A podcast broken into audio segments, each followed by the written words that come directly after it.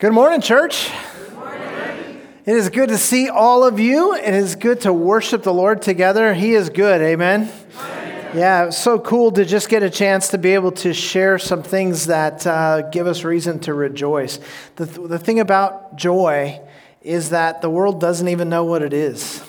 Like people without Christ literally have no concept of what joy is because joy is the fruit of the Holy Spirit. So, as long as the Spirit is present in our lives, we could be going through difficult times, wonderful times, happy times, sad times. We could be rejoicing, we could be grieving, and through it all, we can be filled with joy. So, God is good. I'm so thankful that we have so much to be joyful about. Let's open our word of prayer as we dive into the word and uh, see where the Lord takes us this morning. Father, we just want to say thanks for your word. Thank you for the privilege of being able to uh, just open your word and hear from you. Thank you that the Bible is not just an ancient book of ideas that someone had a long time ago, but it is living and active and, and uh, inspired and empowered by the Holy Spirit. So we pray now, Spirit, that you would just come in a way that is powerful in our experience and help us to see the truth of your word that it might actually transform our lives. So we thank you in Jesus' name. Amen. Have you ever had to plan a road trip? right? A lot of us have done this. I, I, I mentioned this a couple weeks ago. I, I was on a road trip, uh, I don't know, six weeks ago, something like that. My brother and I took a road trip, and the, the idea was we were going to, to see my sister for her birthday. And she lives in Michigan, and we decided to surprise her. And so we decided four or five months in advance that we were going to do this, and we planned it and we figured it out. And I could not believe how much planning was involved in making this happen. It seemed like if you just um, say, man, I want to go to Michigan, you should be able to get there. I mean, not that many people want to go to Michigan, right? so it should be simple, but there was, there was, we had to plan for hotels along the way. We had to book those in advance we had to figure out what the costs were going to be. And since we were already going to be driving across the country, we decided we might as well visit major league ballparks along the way. And so we had to uh, put that into the plan. And that meant we had to figure out which teams were at home in the areas we were going to at the right times, how to get tickets, and all of that kind of stuff. And so we had to do that. And we, we did everything we could think of, and we planned planned it all in advance, and then we took off on our trip, and of course, nothing goes the way you plan, right? And one of the things was the whole idea was we were surprising my sister for her birthday. And so uh, her birthday happened months ago, but we're brothers, so we're not held to those kind of standards. but, anyways, so we we, it's the night before. We're going to meet her and surprise her in the morning. She doesn't know we're coming. We're going to surprise her in the morning. It's like 10 o'clock at night. We're finally pulling into this little town in Michigan where we're going to stay the night. And we realize we need a birthday cake we don't have a birthday cake. What are we going to do for a birthday cake? So we start looking for grocery stores, no grocery stores, nothing open, no place to find a birthday cake. I'm like calling people and saying, Would you mind baking us a cake? No, they're hanging up on me. So we finally find a cracker barrel that is open. And we needed to get dinner anyway, so we go to Cracker Barrel and we're eating dinner, and we notice on the menu, it says uh, you can get a slice of chocolate cake for dessert. And so I, it's like, you know, $6.95 for a slice of chocolate cake.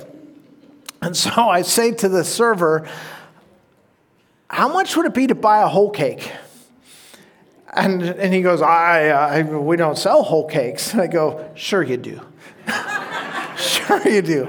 Talk to your boss, see if there's a whole cake, and then put it on our tab. and so he, he comes back, he goes, The boss said yes. So he brings us this cake in a box, and it's awesome. And then he brings us the bill, and we must have paid like 800 bucks for that cake.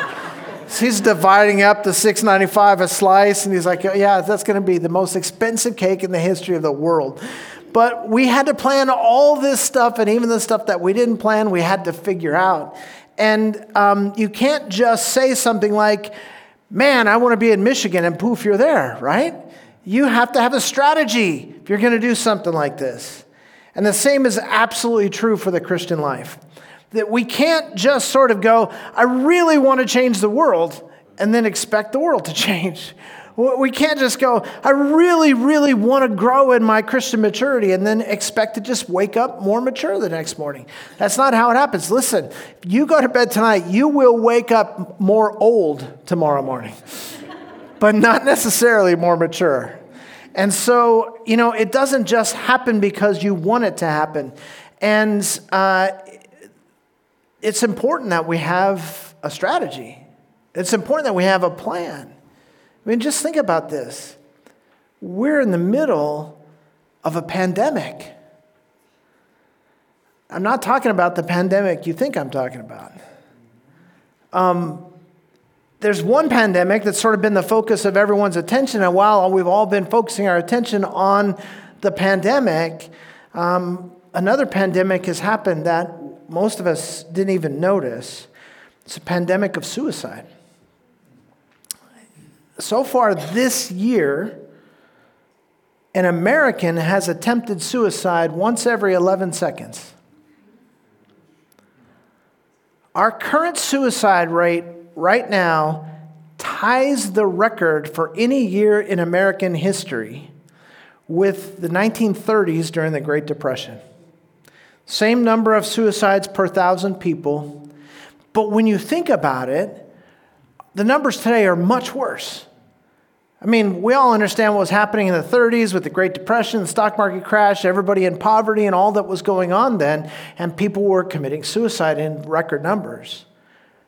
But at that time, they didn't have um, suicide hotlines, they didn't have 911. They didn't have um, the medications that we have now that can, can uh, you know, get uh, poison out of your system. They didn't have um, the uh, ability to put somebody on a ventilator. They didn't have uh, programs in schools that were designed to help kids deal with suicidal thoughts. They didn't have any of those kind of things the counseling services, the, the mental health medications, all the things that we now take for granted today. They didn't have any of that stuff in the 30s. And our numbers of deaths from suicide are matching what they were in the 30s. For decades, mental health professionals have advocated things like mental health screenings and counseling services and mental health medications. Um, society in the last several decades made huge strides in the effort to sort of destigmatize uh, alternative lifestyles to destigmatize mental health issues, um, to, to uh, create a mainstream flow for groups that had always been outside of the mainstream before, marginalized groups, marginalized behaviors. All of that stuff has been addressed over the last several decades, and still there's an epidemic of depression, an epidemic of brokenheartedness, an epidemic of suicide in our culture like we have never seen before. And all that is just a symptom of a society that is coming apart at the seams. And, and I don't want to spend any more time sort of painting the bleak picture because we're all living in this. We're all somewhat aware of this. But can we just say this? Whatever the strategy has been, it's not working. And here we are. We are the 21st century church. We are living in Acts chapter 29. And we have been commanded to make disciples of all nations. We have been commanded to, um, to be his witnesses. And we've been given the strategy that will literally save lives both temporarily and eternally. We have a strategy that the scripture has given us. The question is are we living out that strategy? And as we wind up our study in the book of Acts, it's been amazing to be able to just look through the book of Acts and see all the great ways that God was working in his church, all the ways that God was working through his church in the first century as the movement got started. But, guys, the movement is supposed to still be going. And the question is what are we doing with the strategy God has given us. Do we have a strategy? How do we get there from here? If we're supposed to be loving God, loving people, changing the world, how do we get there from here? Well, last week we introduced this concept of the uh, Greek word oikos, right? The oikos is that group of people that uh, you live your life surrounded by. They're the people that are in your closest circle, the people who you touch on a regular basis, the people who you have the most opportunity to have an impact on with your life, and the people who have an impact on you with their lives. That's what the Greeks called the oikos. And uh, to minister in your oikos, those 8 to 15 people that we all have that are close to us, to minister in your oikos is simply to follow Jesus' plan, to follow Jesus' example of what it means to make disciples. But to make this strategy even more simple, I'm going to put it a different way this way, this week. If you want to change the world, start where you are. We should just all memorize that statement.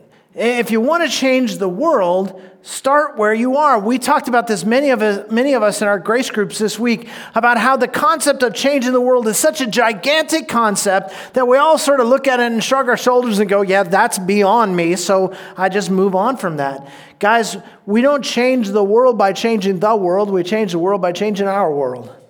And we talked about that at length last week. If you weren't here for that last week, please go check it out on the website. But the idea of changing the world means that we have to start where we are. Now, notice what I did not say. I did not say if you want to change the world, stay where you are. I've said if you want to change the world, start where you are. The idea of going is an essential part of the Great Commission. We talked about this a couple weeks ago, uh, where it says in Matthew 28, therefore go and make disciples of all nations. If we were to translate that literally in English, it would probably read, therefore, as you are going, make disciples of all nations. So we're all going. Our lives are in motion. We're on a journey. You know, the, the great metaphor in Scripture for the Christian life is a walk or a journey. Whether you're looking all the way back to Abraham and you're walking, watching his journey with God, or you're watching the children of Israel leaving Egypt and going to the promised land, they're on a journey with God. Or whether you go all the way to the New Testament and you find Paul and he says, Walk the worthy walk. He doesn't say, Sit the worthy sit because the nature of the Christian life is that we're moving. And so he says, therefore, go make disciples of all nations. This idea is also prominent in the statement Jesus makes in Acts chapter 1, verse 8, that we've looked at so many times, right? He says, You're going to be my witnesses in Jerusalem, Judea, Samaria, and even to the uttermost parts of the earth. I don't know, but I think almost every time I quote that verse, I go, Jerusalem, Judea, Samaria, uttermost parts of the earth with four fingers. Maybe a better way to do it be Jerusalem, Judea, Samaria, uttermost parts of the earth. But it's more like concentric circles. It's more like a pebble in a pond, right? When you toss that pebble in the pond and the circles spread out, that's the strategy that God has in mind for how He can bring His love to people, how He can transform lives, how He can transform families, how He can be a source of hope, how He can be a source of joy, how He can be a source of peace in all of our lives. And so the idea of going is essential, essential in all of this. So, but don't lose sight of the balance here. On the one hand, if you want to change the world, start where you are. But even better, if you want to influence people for Christ, start where they are. Um, we uh, are in California, if you didn't know that. Some of you are online watching and you're not in California. But uh, here in California, if you study the history of the California church, it's fascinating. Because you know when the season of the greatest church growth was in California? The 30s, 40s, and 50s. Anybody got a guess why? Yeah, depression. What happened in, say, Oklahoma and Texas and that area during that time? The Dust Bowl, right? Everybody came to California.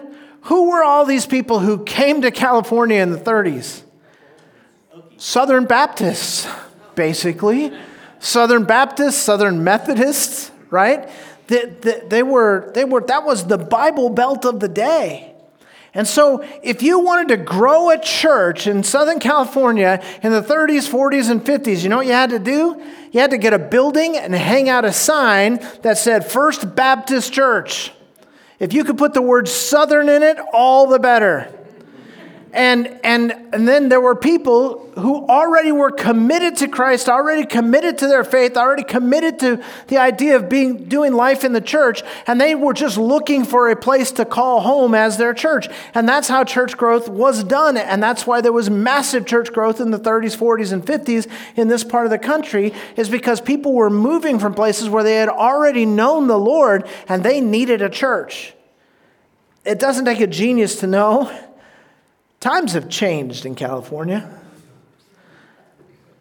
It is no longer an effective strategy to hang a sign outside. In fact, you know, if you go to any sort of church growth conference or anything, the first thing they'll tell you is take the denomination out of your name. Don't put it on the sign, especially if the word Southern is in it.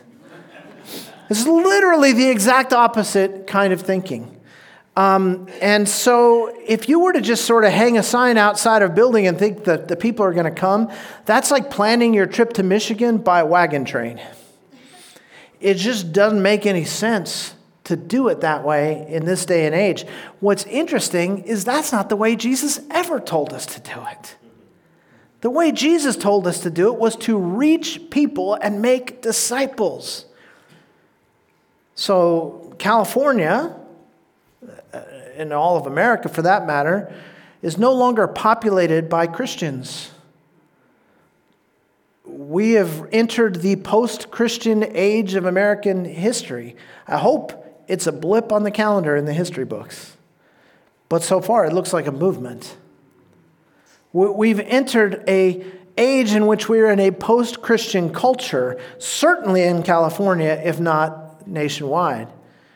And in that sense, our cultural reality is more similar to that of the early church that we've been studying in the book of Acts than it's ever been in our lifetimes.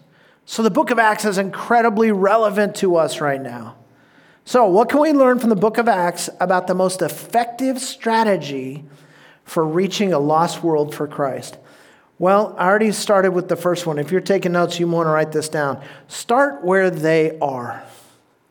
Start where they are. In the first few chapters of Acts, where did the church gather for public worship? This is audience participation.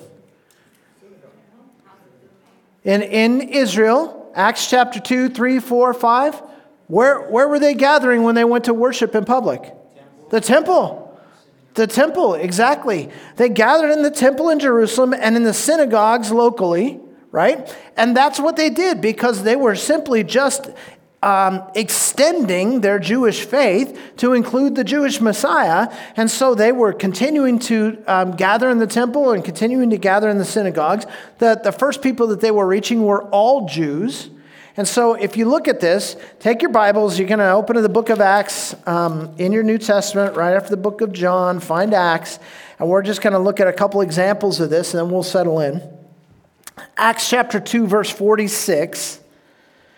Day by day, continuing with one mind in the temple and breaking bread from house to house, they were taking their meals together with gladness and sincerity of heart. Acts chapter 3, verse 1.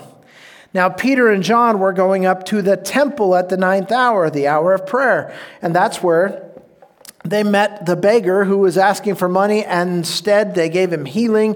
And that created this movement where thousands more were swept in to the body of Christ. Acts chapter 5, verse 40. And they took his advice, and after calling the apostles in, they flogged them and ordered them not to speak in the name of Jesus and then released them. So they went on their way from the presence of the council, rejoicing that they had been considered worthy to suffer the shame for his name. And every day in the temple and from house to house, they kept right on teaching and preaching Jesus as the Christ. So so, where were they going? They were going where the people were. Where the people were who obviously had some interest in knowing more about God. And so they were going to connect with people who were already open to that level of connection. And as the gospel began to spread to other regions, where did the apostles preach? In local synagogues right? Turn to Acts chapter 9. Look at verse 20. We see this right after Paul gets saved and he starts wanting to minister. What does he do? Acts chapter 9, verse 20. And immediately he began to proclaim Jesus in the synagogues, saying, He is the Son of God. Paul was a rabbi. And so he had this open opportunity to go into a synagogue which was full of people who already believed the Messiah was coming who were already interested in knowing the one true God. And he just simply started where they were, and starting from the scriptures, he reasoned from the Old Testament scriptures with them to show them that this Jesus who had been crucified was, in fact, the Messiah. And when Paul and Barnabas went on their missionary journeys, they always looked for a gathering of Jews. If the town was large enough to have a synagogue, they immediately went to the synagogue where they shared from the Old Testament and tried to show that Jesus was the Messiah. And if there were not enough Jews for there to be a synagogue in these towns, they would go outside the city gates on the Sabbath and look for people who had gathered to worship because there would be Jews smattered around these different cities. And there they would meet with them. And starting from where they they were, they would share the gospel with them. But where did they go to minister when they were in a pagan city? When they were in a city where there ain't no way there's a synagogue here, where they were in a city where there were uh, temples built to false idols. What did they do when they went to places like Philippi and Rome and Athens and Ephesus? They went wherever the people were and they started where the people were. I think maybe the best example of this in the book of Acts is in Acts chapter 17, and we're going to camp there for a minute, so come on with me. Go to Acts chapter 17, and we're going to pick it up in verse 16 as Paul finds himself in Athens. Now, while Paul was waiting for them, this is verse 16, while Paul was waiting for them at Athens, his spirit was being provoked within him as he was observing the city full of idols.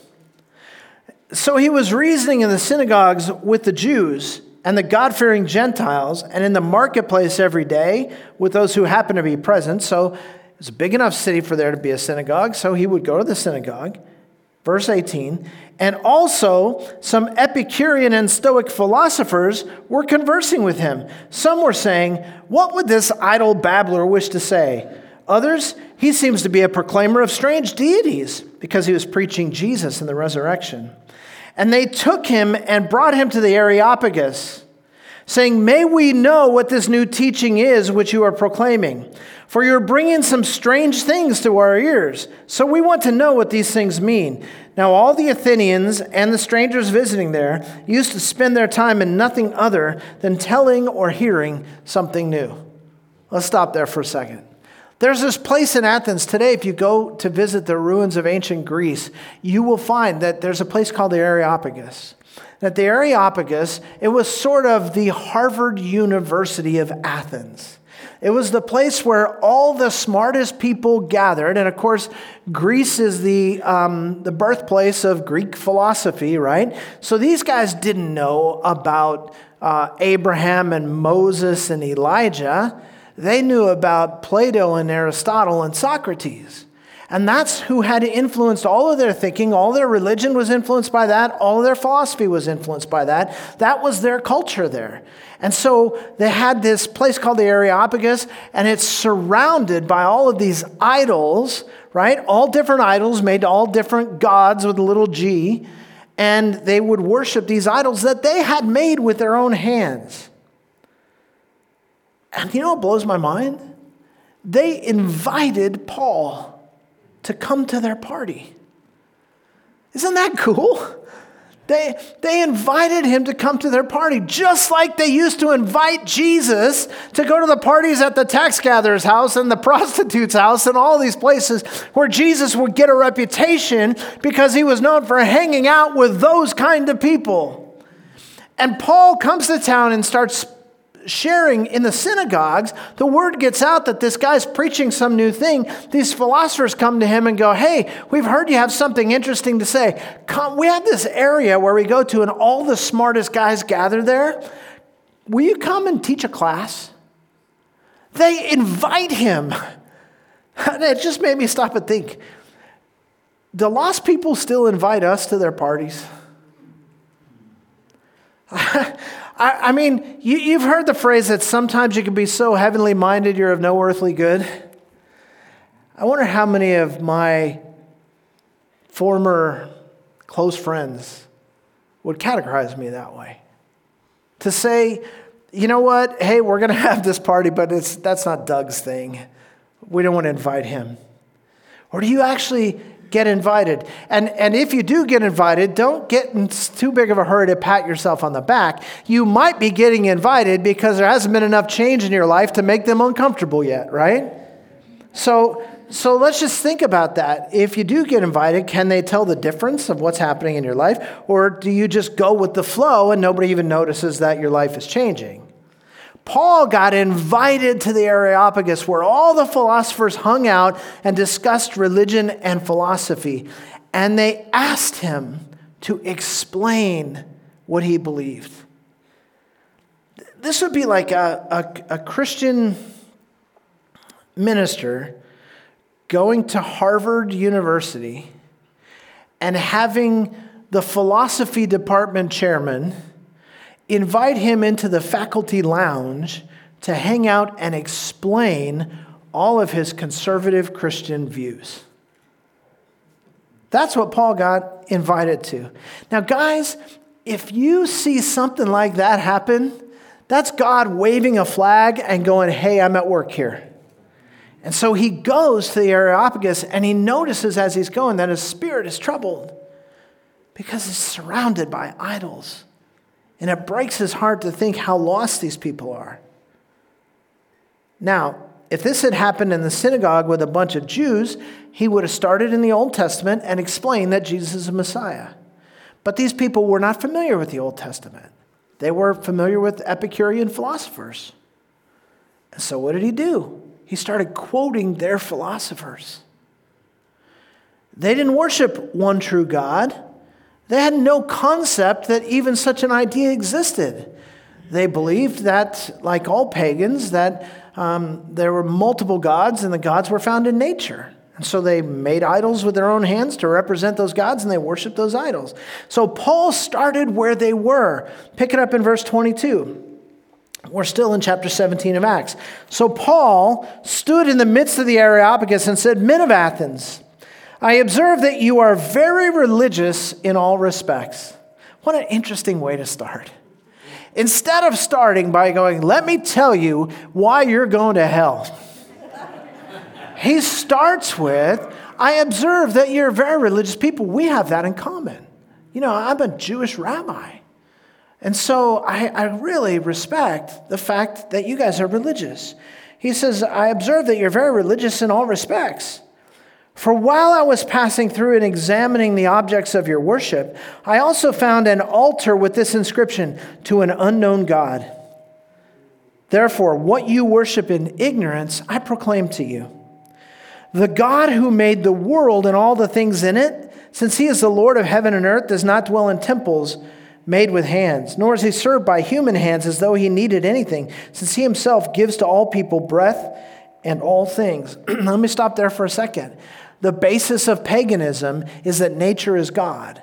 And so there's a wind god and a sun god and a river god and a, and a you know, fertility god and all of that kind of stuff, right? It's all found in nature.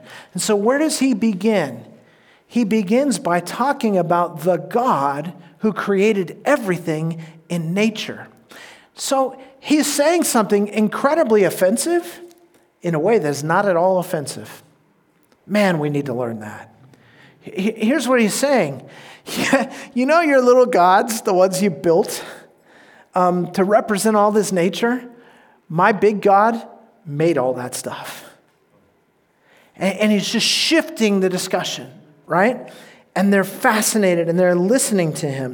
And he goes on, verse 26 He made from one man every nation of mankind to live on the face of the earth having determined their appointed times and boundaries of their habitation. Once again, what's he doing? He's addressing their mental model. Their thought is that each region has its set of gods.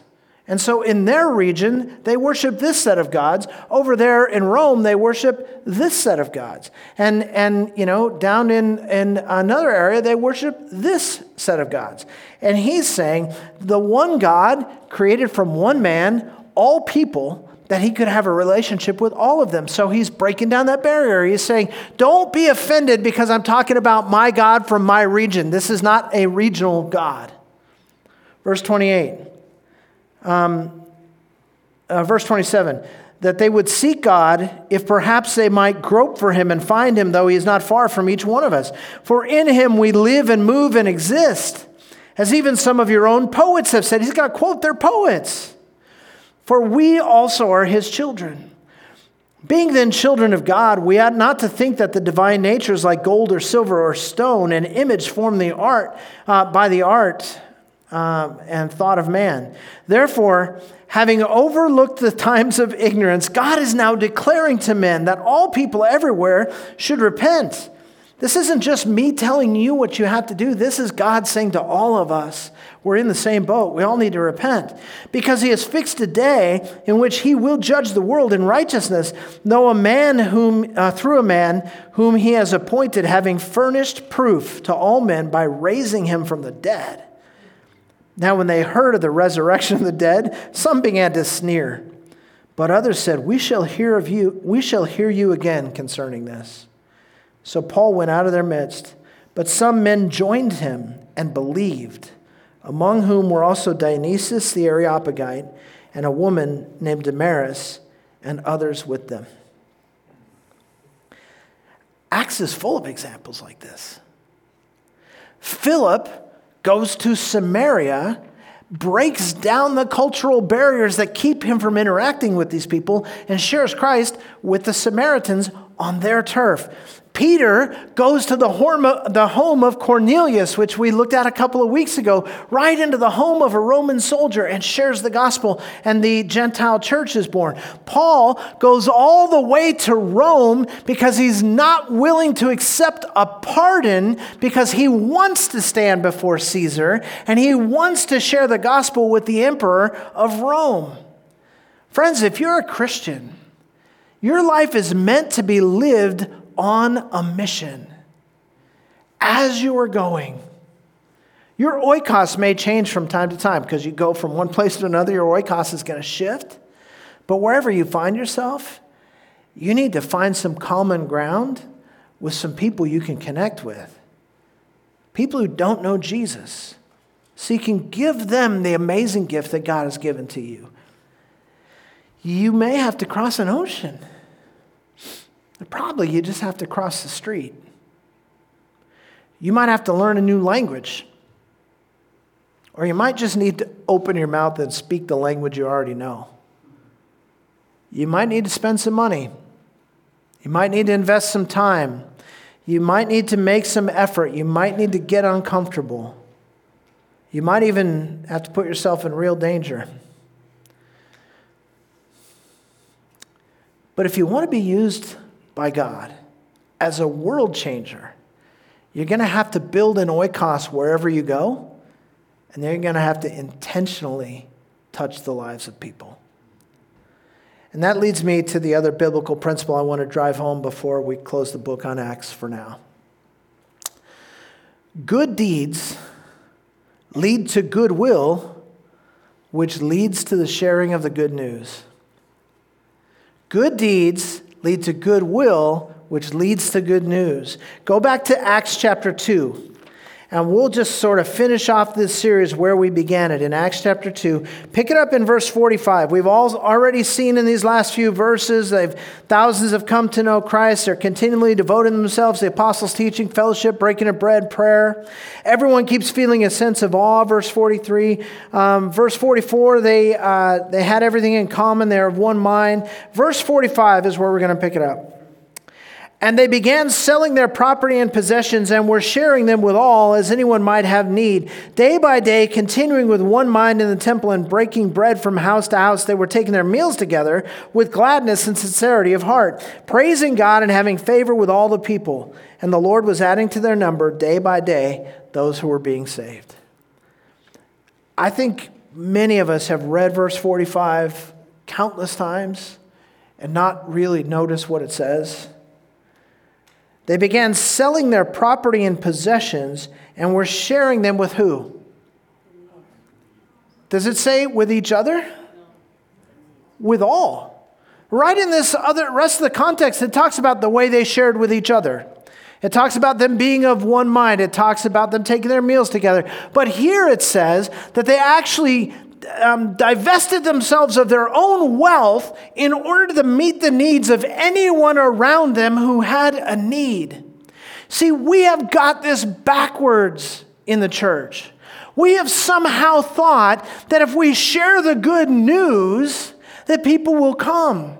But, guys, there's a pathway that God often builds to prepare people's heart to receive the good news, and often it begins with good deeds. That's why you see Jesus meeting needs. Oh my gosh, these people are hungry. Let's give them some bread and some fish. And after they've all seen the miracle and eaten, he stands up and says, By the way, I am the bread of life.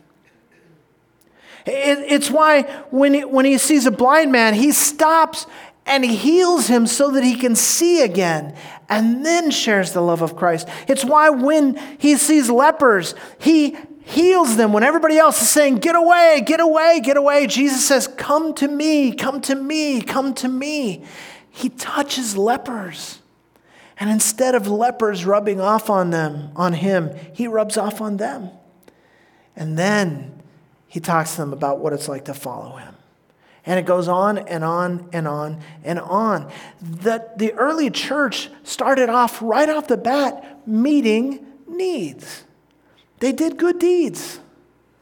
And the good deeds created good will. Look what it says they found favor with all the people.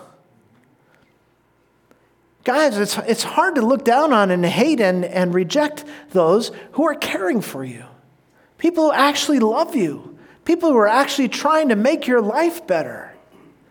And so they started with good deeds, that led to goodwill, and then they had the opportunity to share the good news. After they would do this, a guy gets healed, good deed. People gather and they say, Wow, this is something special. What must we do to be saved? Oh, I'm glad you asked. And they share the gospel. We need a strategy, guys.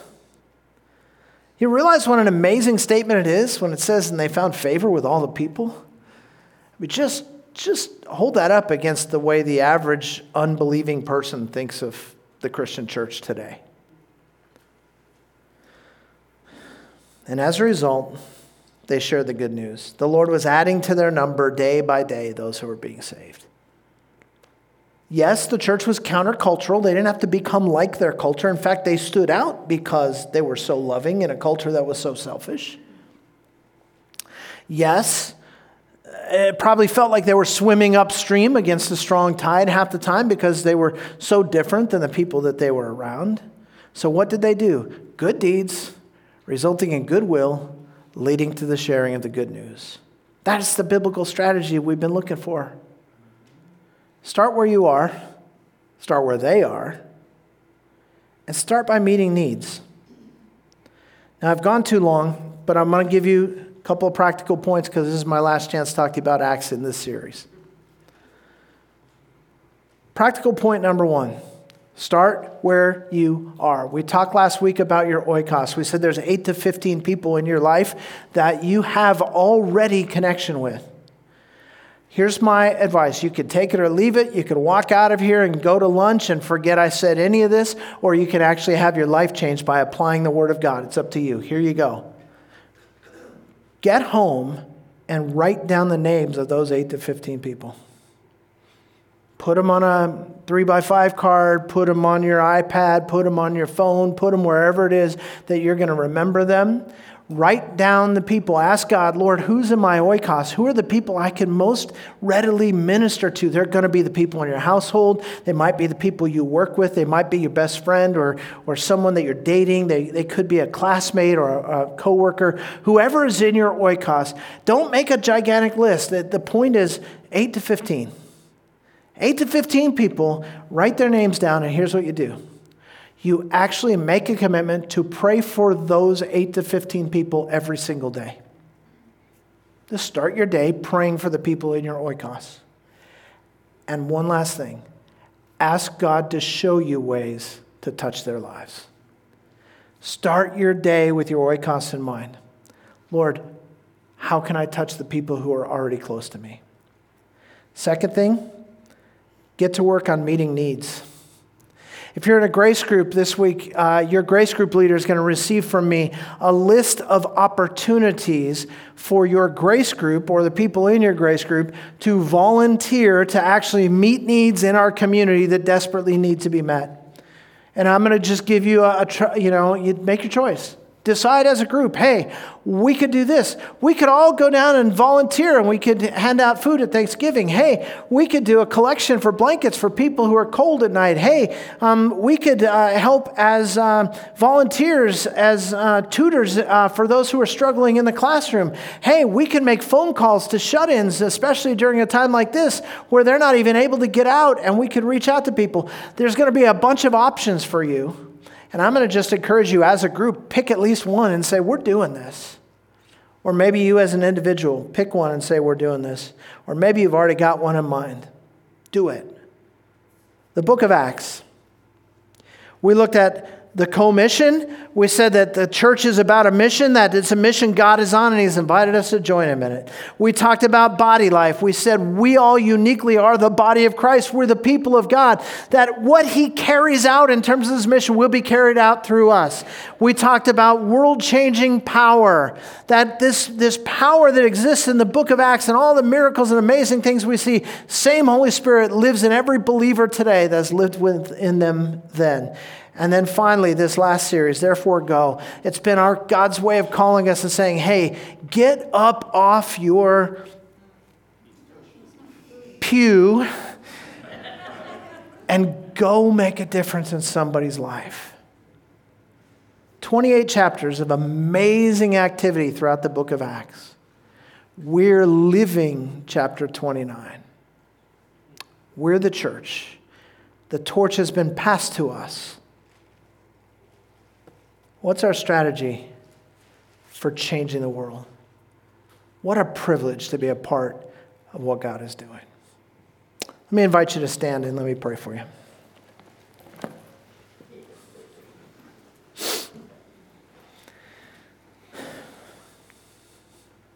I want to just ask you to take a second with your head bowed and your eyes closed. Just, just take a deep breath. Think about what God has done for you.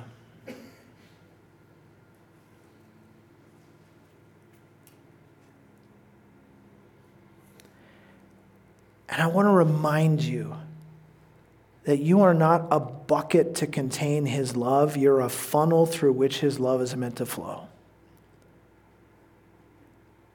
And now, God, as we leave this place, touched by a time of worshiping you, taught from your word and inspired to live differently because of all that you are and all that you've done.